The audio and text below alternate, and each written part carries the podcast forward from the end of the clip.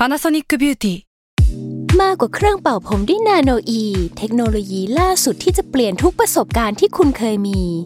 นาโนอีมอยส์เจอร์พลัสเพิ่มความชุ่มชื้นให้เส้นผมหลังใช้งานมากขึ้นถึง 18 เท่า พร้อมชะลอการเฟดของสีผมสำหรับคนชอบทำสีผม ดูแลความชุ่มชื้นทั้งเส้นผม หนังศีรษะและผิวคุณ Panasonic NA0J มีเทคโนโลยีนาโนอีที่ care only you s a l m o n PODCAST มัน สด อร่อย ทฤษฎีสมคบคิดเรื่องลึกลับ สัตว์ประหลาดฆาตกรรม ความลี้ลับที่หาสาเหตุไม่ได้ เรื่องเล่าจากเคสจริงที่น่ากลัวกว่า fiction สวัสดีครับ ผมยชญ์ บรรพพงศ์ผมธัญวัฒน์อิพภูดม นี่คือรายการ Untitled Case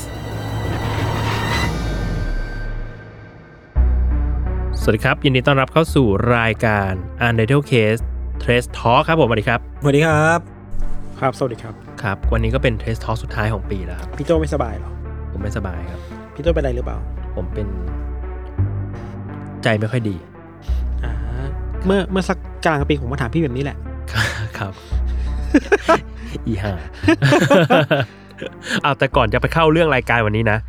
ก็อย่างที่เห็นไปแล้ว u n d e r t a l e Case EP ที่ผ่านมาเนี่ย169เนี่ย เราเอาเคสที่ได้แรงบันดาลใจมาจากคอนเซปต์ซีรีส์ Connect เนาะครับซึ่งสตรีมบน Disney Plus Hotstar เนี่ยมาเล่ากัน ก็เราก็เลยอยากจะชวนชาว UC เนี่ยไปดูซีรีส์เรื่องนี้กันหน่อย คือซีรีส์เนี่ยมันเล่าเรื่องของชายคนหนึ่งที่มีพลังกลายพันธุ์เรียกว่า Connect ครับอืมมีความสามารถในการแบบรักษาตัวเองได้แบบร่างกายขาดไปแล้วก็มาเชื่อมต่อได้อะไรเงี้ย ปรากฏว่าวันหนึ่งอะเขาถูกจับไปโดยแก๊งค้าอวัยวะ ตื่นมาก็พบว่าตาขวาเนี่ยหายไป แต่ว่ามันยังคอนเน็กอยู่นะ มันก็เลยไปคอนเน็กกับ คนที่เอาตาขวาเนี่ยไปปลูกถ่าย อืม ซึ่งปรากฏว่าคนคนนั้นอะ ดันกลายเป็นฆาตกรต่อเนื่องเว้ยอืม อะแค่นี้แล้วกันนะ บอกไว้แค่นี้ก่อน ครับ เรื่องที่เหลือเนี่ยอีก 6 EP เนี่ยไปรับชมกันได้ที่ Disney Plus Hotstar ครับครับ อะโอเค คือว่างี้คือเทปเนี้ยมันจะเป็นเทปสุดท้ายก่อนที่เราจะหยุดปีใหม่กันไป แล้วกลับมาเจอกันอีกทีก็คือ ปีหน้าเลย 2023 ในวันที่ 13 มกรา อ่าอยากทราบว่ามีแพลนอะไรในช่วงปีใหม่กันบ้างไหมครับ พวกคุณสองคน ผมมี แต่ผมไม่ยศบอกก่อน อะผมผมไม่มีนั่งเขียนทำงานมั้งเขียนเรื่องสั้น อยู่บ้านเออนี่เขาเขียนหนังสือไงผมเขียนเรื่องยาวได้ไหมผมอยากสู้เขาเอาเลยเอาเลย เรื่องสั้นปานกลางได้ไหม เรื่องสั้นนิดเขานึงเขายอมเขายอมคุณเขายอมคุณหมดทุกอย่างเลยตอนเอาเลนี้ยเอาผเลมยจะเอาเรื่องยาวปานกลางยาวนิดหน่อยอะไรอย่างเงี้ยเขียนคำนิยมให้กูก่อนอยาเป็สั้เดี๋ยวไม่ได้ออก ผมคิดคำแล้วได้หนึ่งคคำเดียวเองเหรอำคำเดียวเลยอิมแพกเลยครับคำเดียวเลยคำว่ากดก้าวกดเก้าดุดันไปสวิตช์มาเป็นไง ก็ดีครับ อากาศหนาวดีครับ ผมยังคุณไปทำอะไรมาผมยังไม่รู้เลย ทำงานมาคุณแอบทำงานไปมา Secret Agent อะไรมาผมผมไม่เป็นรู้ Secret Agent ใช่ เป็นไอแอร์เลยฟิฟตี้วันมา เป็นสายลับมันอยู่อเมริกานั้นเอาเหรอโอเคบอกไม่ได้บอกไม่ได้บอกไม่ได้ เอ้ยเขาเป็น Secret Agent จริงวะบอกไม่ได้บอกไม่ได้บอกไม่ได้ โอเคครับ เดี๋ยวแล้วคนรู้ที่ความลับ คนที่สงสัยไม่ใช่แค่พี่โจนะพี่นกก็สงสัยเดินมาถามผมนี่ทันทันเขาไปไปสวิสจริงปะเนี่ย หรือว่าเล่นมุกกันนี่พี่ไม่รู้แล้วเนี่ยอะไรจริงจริงพี่นไม่กจริงพี่นกผมไปทำงานครับ พี่นกครับ เดี๋ยวผมไปเล่าให้พี่นกฟังเป็นแล้วส่วนตัวผมก็บอกว่าเขาไปทำงานพี่ เขาบอกอ๋อเหรอเออเออดีแล้วดีแล้วแล้วเขาก็เดินไปเหมือนสงสัยอะไรคาใจสักอย่างเขาก็เดินมาถามผมพี่นกอ๋อเดี๋ยวเราจะคุยนะที่เด็ดคือเขาถามว่าเอาแล้วน้อนน่ะน้อนไปด้วยเปล่าเฮ้ยเฮ้ยเฮ้ยเออดีว่ะเฮ้ยดี๋เรื่องตลกะเรื่องนี้มันไปไกลดีนะมีเดี๋ยวนี้เนี่ยผมเลยพี่นกมาคุยผมไม่ค่อยไม่ค่อยคุยเรื่องงานเรื่องแรกเออในการคุยพี่นกจะเป็นแบบน้อนเป็นไงอาบ้างจจะแซวผมแซวผมสักหนึ่งดอกก่อนอืมอะไรอย่างงี้ครับครับ ก็ดีนะครับ มีเรื่องให้ small talk กันครับอืมครับผม อะมาเราก็มาอัปเดต ข่าวสารวงการเรื่องลี้ลับรอบโลกนะครับ ครับครับครับ ผมมีหนึ่งข่าวครับ อ่า ข่าวแบบสดๆร้อนๆเลย อ่า คือไปเจอมาครับว่า เออมีมีข่าวว่ามีคนเนี่ย ไปเจอโครงกระดูกในแทงน้ำเฮ้ยข่าวเดียวกันเฮ้ยอ้าวซ้ำแล้วกูเรียบร้อยดีนะ ผมเล่าก่อนเอ้ย แล้วผมโอเคครับผมก็มีโครงกระดูกในแทงน้ำเนี่ยเหรอไม่ไม่มีเรื่องครับ จะพูดทำไมคือ อะเนื้อข่าวเนี่ย คือมันเรื่องเรื่องมันมันมีอยู่ว่า อาคารเนี้ยมเขาบอกว่ามันเป็นอาคารร้างอือฮึสี่ชั้นอยู่ย่านรามคำแหงครับทีเนี้ยปรากฏว่า เหมือนเขาอยากจะรีโนเวทตึกเลยประมาณนั้นนะครับเขาก็เอาคนงานเข้าไปตรวจสอบ ปรากฏว่าระหว่างที่ตรวจสอบเนี่ยก็รู้สึกว่ากลิ่นมันแปลกๆอะไรเงี้ยอืมก็ตรวจสอบไปตรวจสอบมาก็เลย ไปเจอ ไปเจอโครงกระดูกของของคนอยู่ในแทงน้ำคืออมน่าจะเสียชีวิตมานานแล้ว มันเลยเหลือแต่โครงกระดูก อืมแล้วก็ไม่ทราบว่าเป็นใคร แต่ว่าเป็นคนแน่ๆใช่ไหมเป็นคนแน่ๆแล้วก็คิดว่าน่าจะเป็นเพศหญิงอ่าอ่าครับนั่นแหละเขาก็ไม่รู้ว่าเดี๋ยวจะมีการสืบยังไงต่อว่าผู้ตายเป็นใครอะไรเงี้ยครับอ่าครับคือเหมือนครับเหมือนที่ไปอ่านข่าวมา มันเหมือนว่า มันเป็นตึกล้างเนาะเป็นตึกสี่ชั้นเออแล้วมันก็มีแบบ ที่นอนเสื้อผ้าวางทิ้งไว้ คือมันมันมันก็เหมือนว่ามีร่องรอยของคนที่แอบเข้าไปอาศัยอยู่อะก็เลยไม่รู้ว่ามันมันเกิดขึ้นจากคนพวกนั้นหรือเปล่า หรือว่าแบบเป็นคนที่ก่อเหตุฆาตกรรมแล้วมาทิ้งไว้ในนี้อะไรเงี้ยเขาก็ต้องสืบต่อไปเนาะอืมอืมประมาณนั้นครับข่าวครับแรกอย่างนั้นผมมีอีกข่าวหนึ่ง แต่ว่าข่าวนี้ก็ดังอยู่ เอามาจาก BBC แต่ว่าจริงๆมีสำนักข่าวไทย cover เยอะมาก คือเป็นเรื่องของอ่าฮะ ที่มัมันนคาดมีหวังเลยคาดหวังเลยข่าวอะไรเออมันไม่มีอะไรคือมันมีอควาเรียมในข่าวนั้นหรือเปล่าโงข่าวนั้นหรือเปล่ายศข่าวนั้นหรือเปล่าเหี้ยกูกูกูเล่าแล้วเนี่ย คือมันมีอควาเรียมในโรงแรมที่เบอร์ลินมันอ๋อมันอ่าอ่ามันระเบิดตู้มออกมาอ๋อโล่งใจเลยโล่งใจ แล้วมันก็แบบว่าเป็นปริมาณน้ำกว่าแบบเป็นแสนแสนๆแกนลอนเนาะแล้วก็มีปลาอาศัยอยู่ในในแท้งอควาเรียมเนี่ย ประมาณพันห้าร้อยตัวกว่าร้อยชนิด ซึ่งเยพออะมันมากนะพอมันแตกออกมาคือมันก็มันเหมือนว่าเป็นช่วงเช้ามั้งคือคนเขาก็เล่าให้ฟังนะว่าแบบนอนนอนๆอยู่ก็สะดุ้งตื่นขึ้นมาด้วยเสียงที่ดังมากตุ้มแล้วเขาก็ออกมาดูว่าเกิดอะไรขึ้น ก็บอกว่าบริเวณที่มันเคยเป็นที่ตั้งของไอ้แทงอควาเรียมเนี่ยมันมีน้ำท่วมไหลเต็มไปหมดเลยออกไปสู่ข้างประตูข้างหน้า แล้วแบบข้าวอืมของข้างหน้าก็เละเทะหมดเลยอะจนเขาต้องทเอ่อต้องทยอยอพยพคนข้างในออกมาเออแล้วก็เหมือนอืมเหมือนก็แบบสืบสืบกันต่อไปว่าจู่ๆแล้วมันมันแตกมาได้ไง คือมันก็มีคนคนเดาว่าหรือว่าสันนิษฐานว่าน่าจะแบบมาจากอากาศหนาวหรือเปล่า คือว่าตอนเนี้ยที่ทางแถบๆนั้นมันมันอากาศหนาวอยู่ไงช่วงเนี้ยมันก็อาจจะเป็นไปได้ว่าอืมมันทำให้เกิดแครกขึ้นในในตรงกระจกแล้วมันก็แบบส่งผลให้มันระเบิดตู้มออกมาได้อะไรอ่า เออ แต่เห็นเห็นข่าวแวบๆสัตว์น้ำน่าจะเสียน่าจะตายไปเยอะเลยเนาะก็เกือบอืมหมดมีแค่แบบบางอืมส่วนที่รอดมาได้ เขาก็เอาไอ้ เขาเรียกว่าถังกระบังกระบุงไปไปตักช่วยน้องออกอ่ามาอะไรเงี้ยอ่าสงสารนอน อืม ครับ มันตอนเราเห็นข่าวนี้แล้วรู้สึกว่า มันไม่ควรมีแต่แรกป่าวะไม่รู้สิในอ๋อออาจจะบางคนจะบอกว่าโอเค มันมีวิธี safety ที่ดีแล้วครับ อืม แต่ในมุมเราคือ เราเป็นคนอึดอัดเว้ยเวลาไปอควาเรียมเว้ยอืมอืมเรารู้สึกอย่างนี้ตลอดเลยทุกครั้งที่ไปอควาเรียมตั้งแต่โตมาแล้วรู้เรื่องอะพี่โจยศเออว่า มัน มันจะไม่น่าอึดอัดขนาดนั้นเลยเหรอวะ คือสมมติถ้าเราเป็นปลาตื่นมาเราวนอยู่แค่ที่เดิมอะอืม เราไม่ได้ไปไหน เราเจอสภาพแวดล้อมเดิมๆแล้วทั้งชีวิตมันอยู่ในนั้นน่ะอืมอืมสำหรับเราคือมันน่าเศร้า อ่า เราเลยแบบโตมาเราแทบไม่ได้ไปขอเรื่องเลยอะเข้าใจเราได้รู้สึกอึดอัดอะไรเงี้ย เออแต่ก็ไม่แน่ไม่แน่ใจเหมือนกัน ไม่รู้เหมือนกันว่า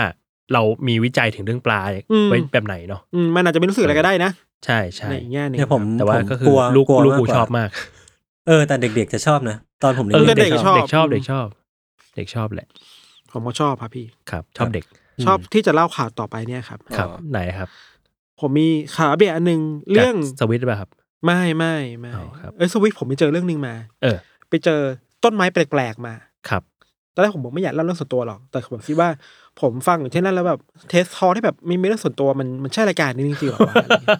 ทำไมพวกคุณมันเรียบร้อยขนาดนั้นวะคุณขัดใจเหรอ แบบเดี๋ยวมาเล่าเรื่องคดีนั่นคดีนี้เรื่องแบบ เออ ผิดคอนเซ็ปต์ไม่ใช่ไว้ยต้นกล้า ก็มันมีต้นกล้าฟังไว้อยู่ต้นกเขาล้าก็พาพาเข้าเรื่องตลอดถึงคนเนี้ยเออฟัเองอแบบไว้ไม่ไม่ใช่ไว้ต้นกล้า คุณมาเลคเชอร์อะไรกันหน้าฉันไม่ได้ อืมคือผมไปไปสวิตมามีต้นไม้แปลกๆต้นหนึ่งไว้ยอ่าฮะคือต้นไม้เนี่ย ถ้าใครไปในยุโรปแถบๆนั้นนะจะเจอว่ามันคือต้นไม้ที่แบบเหมือนเป็นมือคนอะอืมอ่าฮะเหรอ เออมันคิดออกคิดว่าเป็นตัวทีอะ แล้วแบบว่า ตัวเขาเรียกว่าอะไรตัวตอไม้อะอืมไม่ใช่ตอไม้ตัวตัวกิ่งมันอะ มันจะไม่ซ้ายขวา มันขึ้นข้างบนไว้ยพี่โตอืมยศอ่าาเหมือนมือเหมือน The Thing มือ The Thing อะเหมือนแบบมันชี้ขึ้นข้างบนหมดเลยชี้ข้างบนหมดเลยอ่าแล้วมันอยู่เต็มเต็มเจนีวาเต็มซูริกเต็มประเทศมีหมดเลยเว้ยเราก็ไม่รู้ต้นอะไรเราก็ไปหาข้อมูลมาก็ไม่รู้เหมือนกันอ่าแต่มีข้อมูลหนึ่งบอกว่า จริงๆ มันคือต้นไม้ธรรมดาแหละพวกต้นเมเปิลอะไรเงี้ยอืมแต่แค่มันถูกคนที่นั่นน่ะ ใช้วิธีการ ตัดแต่งว่าตกแต่งอ่าต้นไม้อ่าให้มันมีลักษณะแบบนี้เพื่อเป็นมันคือวิธีการเฉพาะของคนในยุโรปละแวกนั้นอ๋อเหรอ เออ คือถ้าสมมติว่าประเทศไทยชอบตัดแต่งต้นไม้ให้มันเป็นพุ่ม ที่นี่ชอบให้เป็นสไตล์ The แบบ Thing นี้ เออ แบบว่าทีชี้ขึ้นมาอะแต่เราไปหน้าหนาวไงมันอาจจะแบบว่าพวกใบไม้ใบไม้อาจจะหายไปแล้วก็ได้มาเลยดูเป็นนิ้วมืออะอ่ามันน่ากลัวนะ อืม แต่ถ้าไปดูตอนกลางวันอะ มันจะ โอเค สวยงาม อืมอะไรเงี้ยครับ แต่ว่าผมมีข่าวตื่นใจมากกว่านั้นคือว่า มันผมเคยเล่าเรื่องเนี่ย Boy in the Box อะเออ เด็กกล่องอะเฮ้ยผมกำลังจะถามคุณเรื่องนี้เลย ตอนเนี้ยมันเริ่มมีความคืบหน้าแล้ว คือบางบางสำนักข่าวมันก็บอกมันก็พาดหัวว่าเฮ้ยมันโซฟแล้วนะ อ่า แต่สำหรับเราอะมันยังไม่โซฟเว้ยอืมอ่า มันแค่มีความคืบหน้า ใช่มันแค่มีความคืบหน้าว่ามันแค่รู้ตัวตนแล้วว่าเด็กคนนั้นน่ะชื่ออะไรอืมอ่า คือที่ผ่านมาเวลาเราไปดูหลุมศพของ Boy in the Box อะครับ อืม ครับเขาจะเขียนว่าเป็นแบบ เหมือนไม่มีชื่อจริงอะอืมมาก่อนเลยเพราะไม่มีรู้ชื่ออะไร แต่ตอนนี้รู้ชื่อแล้วว่าเขาชื่อว่าโจเซฟออกัสตัสซาเรลลีอืมอ่าฮะรู้ชื่อเพราะว่าตำรวจกับนักวิทยาศาสตร์อะไปใช้การสืบค้นทางพันธุกรรม แบบ Family Tree อะอ่าอืมแล้วก็ไปค้นค้นหาสิ่งต่างๆ มามาแมช Data ด้วยกันน่ะอืมจนเจอว่าคนนี้ชื่ออะไรครอบมาจากครอบครัวไหนอืมแต่ความยากคือว่าครอบครัวของคนคนนี้ครับเสียชีวิตหมดแล้ว อ่า มันก็สืบไม่สืบยากมันสืบมากต่อไปอีกยากมากแล้วสาเหตุการตายคืออะไรทำไมถึงถูกทิ้งไว้แบบนี้อะไรครับอืมสิ่งที่พอจะรู้คือว่าน่าจะถูกฆาตกรรม อืม ดูจากบาดแผลที่ในตอนแรกที่มีทฤษฎีอยู่นะอืมกับตัวโตนและชื่อว่าชุน ชื่อว่าโจเซฟแล้วเนี่ย แต่ว่าอือฮึคำถามที่ยังแบบยังไม่ซอฟต์จริง ๆ เลยคือว่าทำไมต้องถูกฆ่าด้วย อืม ชีวิตเป็นยังไงมาก่อน ไม่มีใครรู้ไม่มีข้อมูลเด็กคนนี้อยู่เลยอะครับอืมอืม อันนี้ก็เป็นแบบเกือบจะ solve mystery อันหนึ่งอืมในจักรวาล UC ครับ อืมอืมแปลว่าตอนเนี้ย ถ้าอยากจะรู้เพิ่มเติมก็อาจจะต้องหาข้อมูลของครอบครัวเพิ่มเติม ใช่ต้องไปดูต่ออีกหน่อย ตอนนี้อืมรู้แค่ว่าชื่ออะไร อ่า เป็นใครอืมาจากไหนอะไรเงี้ยมยังไม่ได้ว่า solve ได้ขนาดนั้นน่ะครับ เหมือนคล้ายๆ กับคดีคุณอะไรนะ คุณที่นอนตายที่ชายหาดอะสมมติตั้นอ่แมนา สมมตันแมน Somerton Man ก็คล้ายๆกันคือรู้ตัวตนนะทำอะไรแต่ยังไม่รู้สาเหตุ หรือว่าใครฆ่าอะไรว่าเสียชีวิตยังไงมันยังไม่มันยังไม่ solve แบบร้อยเปอร์เซ็นขนาดนั้นน่ะครับ ครับ โอเค ครับ ครับผม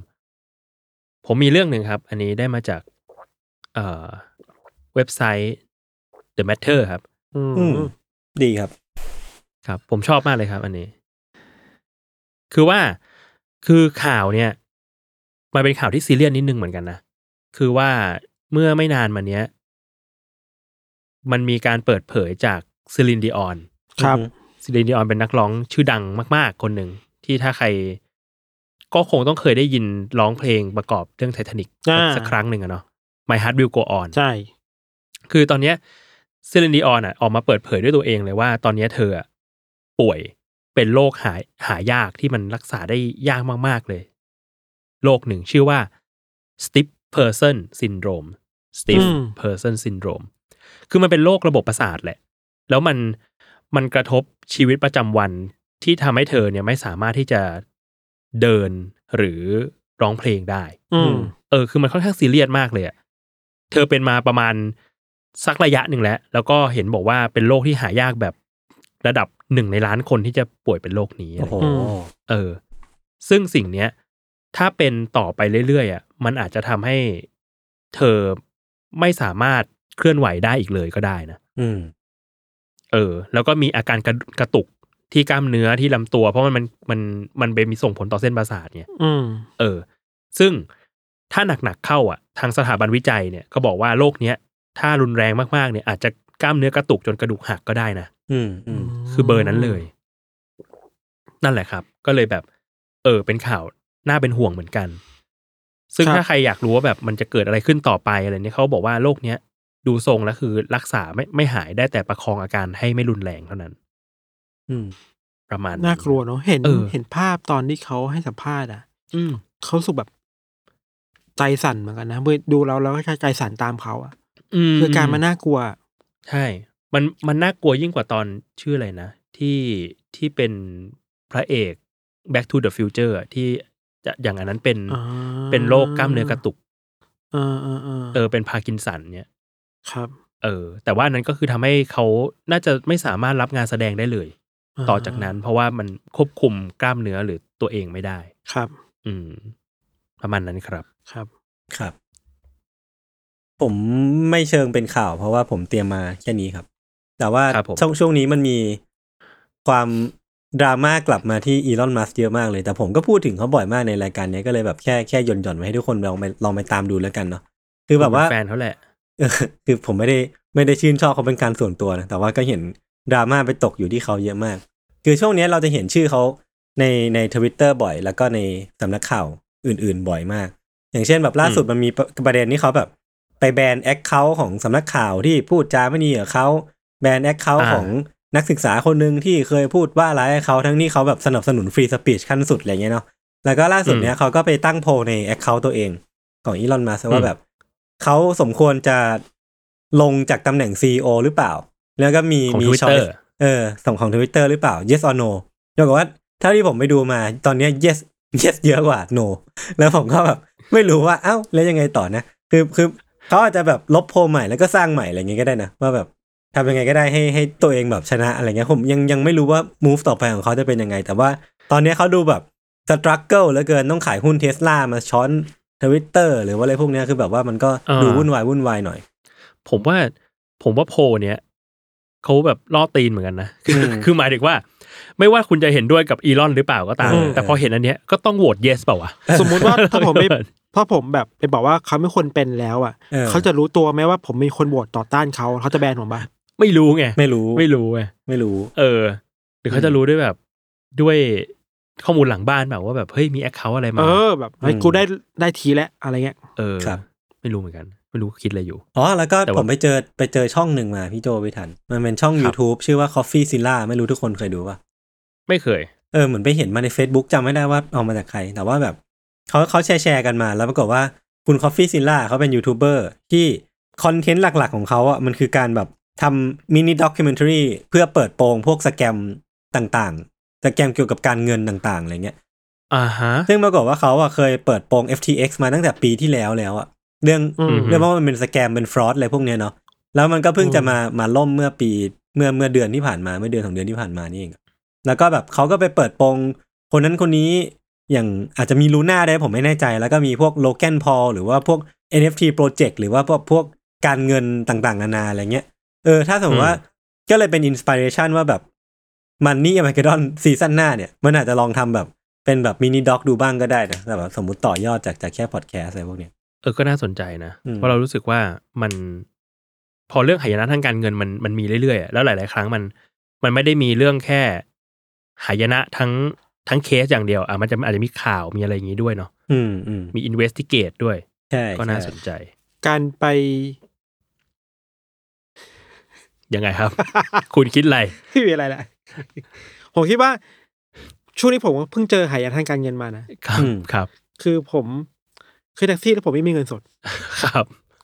แล้วเขาก็ไม่รับโอนด้วยอ่าฮะเออ ผม ผมมาสงสัยมากทำไงเลยดีอะว่าทำไมแบบทำไมเราถึงไม่สามารถสแกนจ่ายในร้านสะดวกซื้อชื่อดังได้ ใช่ อีกอันหนึ่งคือร้านไม่ใช่ร้านสิบริการรถไฟฟ้าชื่อดังด้วยเหมือนกันชื่อดังด้วยฮะเพราะมีชื่อเดียวว่ามีเจ้าเดียว ครับ คือบางทีอะ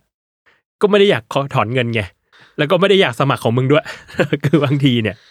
เฮ้ยแต่ว่าเวลาขึ้นรถไฟฟ้าเราผมสามารถสแกน QR code จากเครื่องจ่ายได้นะไอ้ตัวนั้นถ้าน่ะเป็นได้เที่ยวเดียวได้ตัวนั้นได้ แต่ว่า ถ้าจะไปจ่ายที่เคาน์เตอร์ที่มีคนน่ะไม่ได้ใช่ไหม ไม่ได้ไม่ได้ บัตรเครดิตก็ไม่ได้ ไม่ได้ ไม่ได้ บัตรเดบิตก็ไม่ได้ ไม่ได้ เงินสดเงินสดอย่างเดียวเงินสดอย่างเดียว แต่ตู้เนี่ย QR code ได้ได้ เพื่ออะไรก็ก็นั่นตามนั้นครับก็เขาเขาได้เท่านี้แหละครัได้บประมาณเนี้ยครับเฮ้ยผมผมเพิ่งตามไปดูวันพีซว่ะพี่โจยศเฮ้ยอืม คุณดูถึงไหน ผมดูถึงหน้าสุดเลยเฮ้ยจริงเหรอไคโดไคโดไคโดดูไวตีจังไควะโดอยู่ใช่ไหมก็จบแล้วอ้าวแล้วไม่ล่าสุจดบจบไม่ล่าสุด จบแล้ว แต่อนิเมะอะเออ มันมันชนะไคโดแล้วใช่ไหมแล้วนะ แล้วนะแปลว่ามันก็เฉลยเรื่องพลังพิเศษลับหลายเรื่องใช่ไปแล้วเหรอใช่ใช่ทำไมผมตามหาดูไม่เจอเลยวะไม่รู้อะ ผมไม่มันผิดผมไม่ที่ใช่หรือเปล่าสายแอนิเมะไง ผมอ่านมังงะอ่านมังมังงะไปไกลแล้วอ่าผมมีคำถามเยอะแยะมากเลยแต่ผมสามารถถามได้รวดตัวไม่สปอยได้ปะไม่ได้คุณต้องพูดบอกว่าจากนี้จะสปโออยเคนะแต่ครับสปอยนะครับ ถ้าใครไม่อยากโดนสปอยให้กดไปข้างหน้าถ้าสักใครสี่ทีไม่อยากโดนสปอยเรื่องวันพี e ตอนไคโดก็กดไปให้สักยี่สิบทีไปเลยยี่สิบก็จบรายการแล้ว คือผมอยากรู้ว่าตกลงแล้วไอ้จอยบอยนี่คืออะไรจอยบอยเหรอจอยบอยมันมันคือครับพลังหรือคน ถ้าเท่าที่ออกตอนเนี้ย เข้าใจว่าจอยบอยเป็นสมญานาม อ๋อเออ พลังของจอยบอยแต่ละคนเนี่ยไม่เหมือนกัน คิดว่าเหมือนจอยบอยน่าจะคือคนที่กินผลเดียวกับที่ลูฟี่กินตอนเนี้ยอืมอ่าเออเป็นก็เทจะพเจ้าสมรถนิมีพกะลัง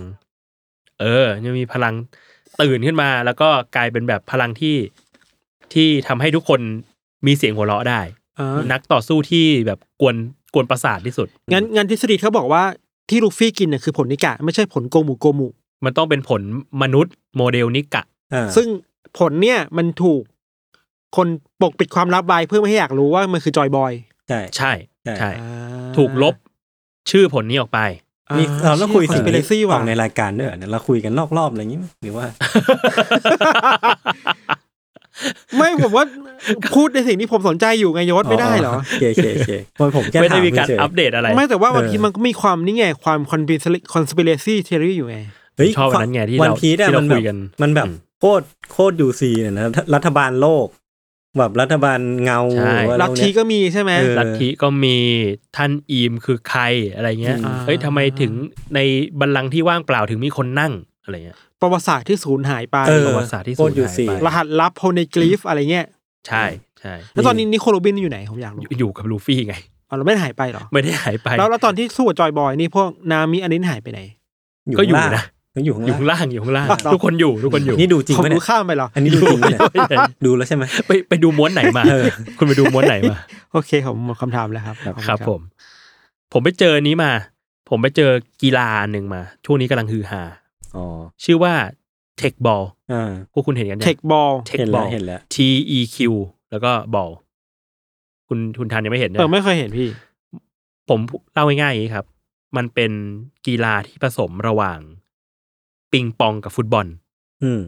ก็คือตีแบบตีกันแบบปิงปอง แต่เป็นลูกฟุตบอลลูกใหญ่ ใช่ ใช่ คือเอาลูกประมาณนั้น เอาลูกฟุตบอลมา แล้วก็ห้ามใช้มือใช้ทุกส่วนของร่างกายได้ เพื่อที่จะเอาลูกบอลเนี่ย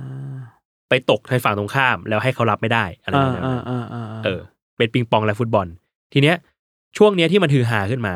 คือฝรั่งเนี่ยต่างประเทศเนี่ยมันมันเล่นกันมานานแล้วอ่าเล่นกันมาตั้งแต่ปี 2014 ครับ เออ ปรากฏว่าล่าสุด เมื่อประมาณปีสองปีที่ผ่านมาเนี่ยอืมคนไทยเข้าไปร่วมด้วย อืมน่ะ แล้วคนไทยส่งนักตะกร้อไป อืมโหนึกวิชวลออกเลยแล้วมันต้องชงตีแน่แน่ๆเลย ใช่ แล้วแล้วผมไปดูมา ระหว่างที่แบบต่างประเทศโหม่งกันอืมเตะลงโต๊ะกัน คนไทยกระโดดตีลังกาเตะ overhead kick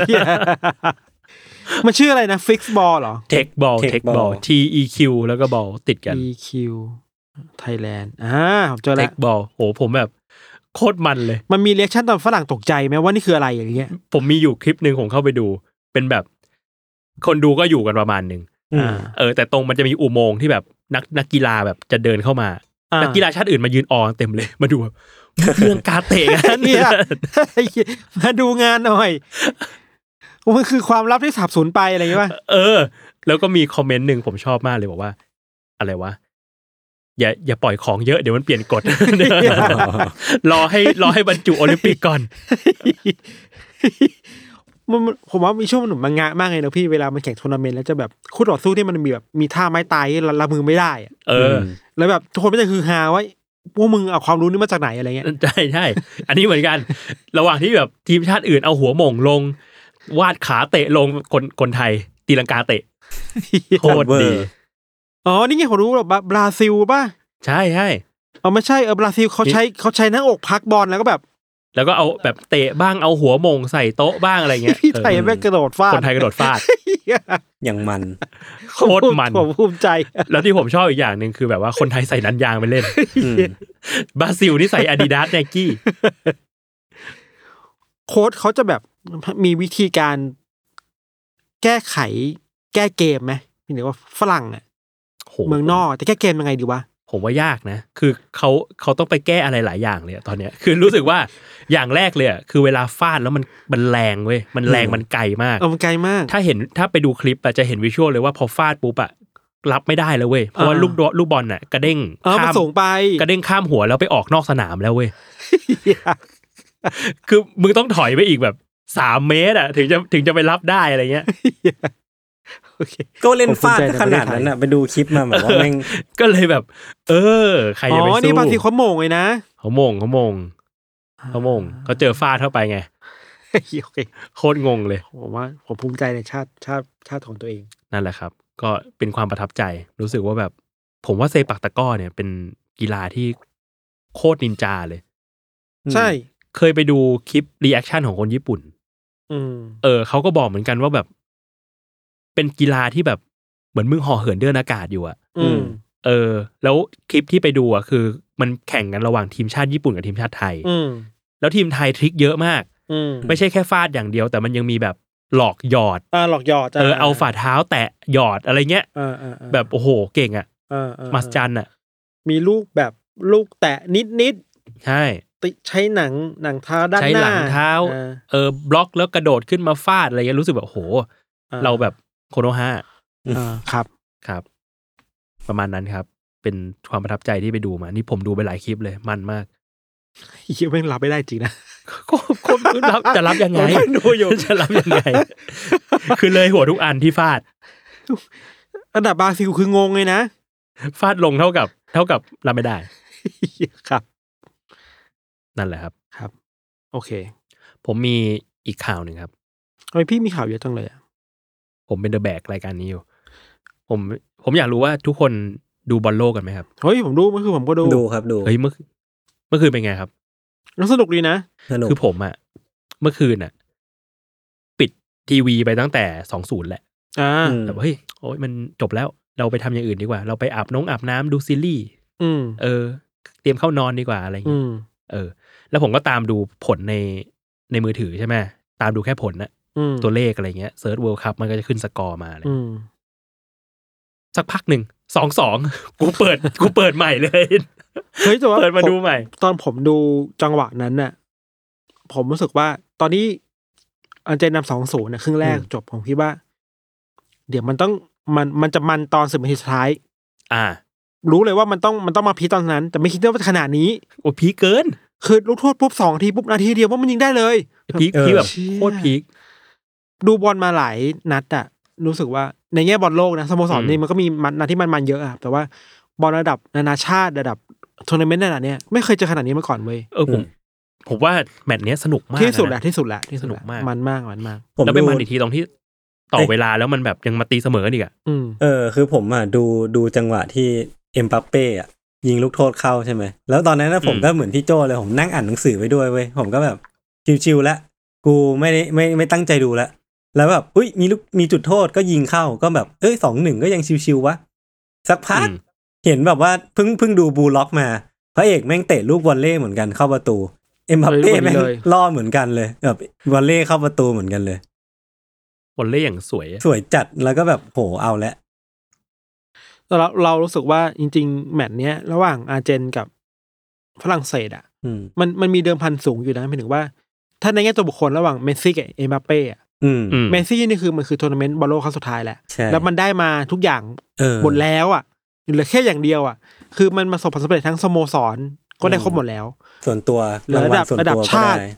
ส่วนตัวก็ได้แล้วระดับชาติเหลือแค่อันนี้เดียวอะคิดว่าถ้าได้มันก็จะครบครบแบบความเป็นตำนานของเมสซี่อะอืม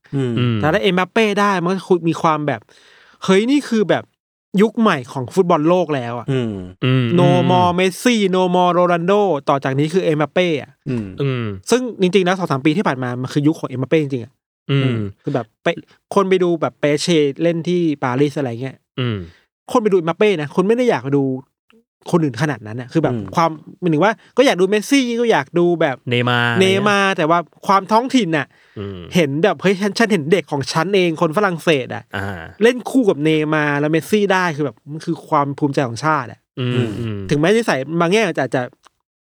ซนๆไม่หน่อยเอออะไรเงี้ยเรารู้สึกตามว่าภาษาตามภาษา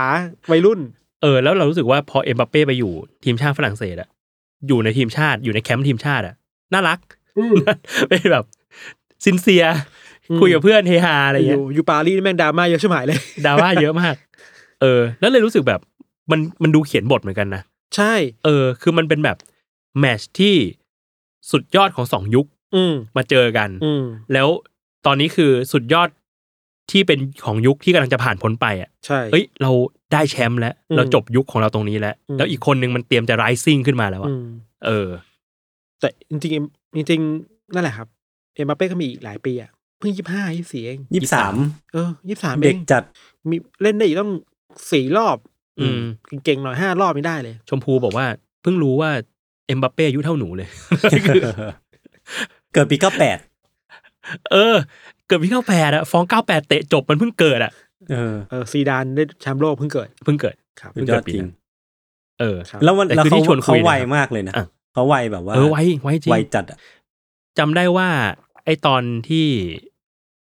ที่บุกครั้งสุดท้ายของเกมอะอืมที่ที่เอ็มบัปเป้เลี้ยงมาน่ากลัวมากเลย คือคนอะไรไม่รู้เลี้ยงเลี้ยงบุกน่ากลัวโคตรมันมันมันถูกสร้างมาเพื่อต้องแฮตทริกแล้วอะ อืมจังหวะนั้นนะยังไม่ยังไม่ลูกโทษนะอืมอืมครับโคตรมันเลย อะทีนี้ที่ที่เล่ามาเนี่ย คุณคิดว่าใครที่ทำให้อาร์เจนตินาได้แชมป์โลก ผมรู้สึกว่าที่สเตฟานเหรอเตฟานไม่ใช่อะ ผมว่าคุณเตยคุณเตยคุณเตยคุณเตยเตยไหนไม่ใช่ธนาธรไม่คุณเตยคุณเตยคุณเตยเตยคือใครหรือว่า หรือว่าปิยบุตร เตยไง เตยไงหล่อเรียกว่าเตยอ๋ออ๋อโอ้ยยังไม่ยังไม่ move on อีกเหรอยังไม่วอร์มตัวยังนี้ไม่ move on อีกเหรอคือผมไปเจอข่าวหนึ่งมาเขาบอกว่าเออที่อาร์เจนตินาได้แชมป์เนี่ยอืมเพราะว่ามีแม่มดช่วยอ่านะอ๋อ เห็นข่าวแล้ว คุณเห็นข่าวยังเห็นแล้วยังเห็นแล้วเห็นแล้ว คือเขาบอกว่า คืออันนี้ไม่ได้ไม่ได้แบบ ไม่ได้เต้าขึ้นมาเล่นอืมๆพอมีหลักฐานอยู่ คือเขาบอกว่าตั้งแต่อาร์เจนตินาเนี่ย เปิดแมตช์แรกในบอลโลกขึ้นมาครับ แพ้ซาอุดิอาระเบียอืมถ้าจำถ้าจำได้กันอืมปรากฏว่าหลังจากหลังจากแมตช์นั้นน่ะเขาบอกว่ามีกลุ่มแม่มดอยู่กลุ่มหนึ่งครับอืมอืมชื่อว่าสมาคมแม่มดแห่งอาร์เจนตินาชื่อนี้เลยอืมเออ แล้วเขารวมตัวกันเพื่อร่ายมนต์คาถาอืมเพื่อที่จะช่วยให้ลีโอเนลเมสซี่เนี่ย สามารถต่อสู้กับคำสาปที่กำลังผจญอยู่ได้ เขาบอกว่าเมสซี่เนี่ยเจอคำสาปตาปีศาจอยู่ฮะคืออะไรตาปีศาจตาปีศาจคือทำให้แบบทำให้เล่นบอลไม่ชนะ คิดง่าย ๆ ว่าอาจจะแบบมีกาลากินีที่กำลังแบบคลุมหัวเมสซี่อยู่อ่าเขาก็เลยร่ายมนต์ขึ้นมา แล้วหลังจากนั้นน่ะ อาร์เจนตินาชนะทุกแมตช์เลยอืมมจนถึงได้แชมป์เลยน่าสนใจนั่นแหละครับ เอ้ยพูดถึงแม่มดอะ ผมครับ ไปร้านหนังสือที่เจนีวามา อืม แล้วนึกภาพว่าเราไปสมมติเราไปร้านหนังสือในเมืองเมืองไทยอะครับ ครับ เวลาเราเข้าหมวดแบบชั้นเชลฟ์ที่เป็นแบบศาสนา อืม มันจะมีแบบศาสนาพุทธนึกออกปะอ่าอารยสัตว์สี่คืออะไรกรรมคืออะไร อ่าแต่ประที่ประวัติของพระอะไรอย่างเงี้ยใช่พระเตโมเกจิหมดเลยแต่ที่นั่นน่ะเขาไม่ใช่คำว่าศาสนาเว้ยพี่อืมยศเขาใช้คำว่า spiritual อ่าอ่า จิตวิญญาณจิตวิญญาณ แล้วจิตวิญญาณในเชลฟ์นั้นน่ะมันคือหนังสือแม่มดเต็มไปหมดเลยเว้ยอืมเชี่ยประวัติวิชคราฟเป็นยังไง คือพแล้ววแบกบเพแกนอะไรอย่างงี้ปะรั่วยศรวมหมดเลยเว้ยเพแกนอ่าด้วยวิชคราฟด้วย พ่อมดคืออะไรอะอืมมันรวมอยู่ในหมวดนี้อะแต่ถ้าเป็นบ้านเราหมวดนี้มันคือหมวดเรียกว่าศาสนาอืมและปรัชญา อ่าอ่าซึ่งแบบเออว่ะอย่างเมืองนอกมันดูเปิดกว้างมากๆเลยเนาะมันก้าวมันก้าวข้ามคำว่าศาสนากระแสหลักไปแล้วอะมันคือความเชื่อ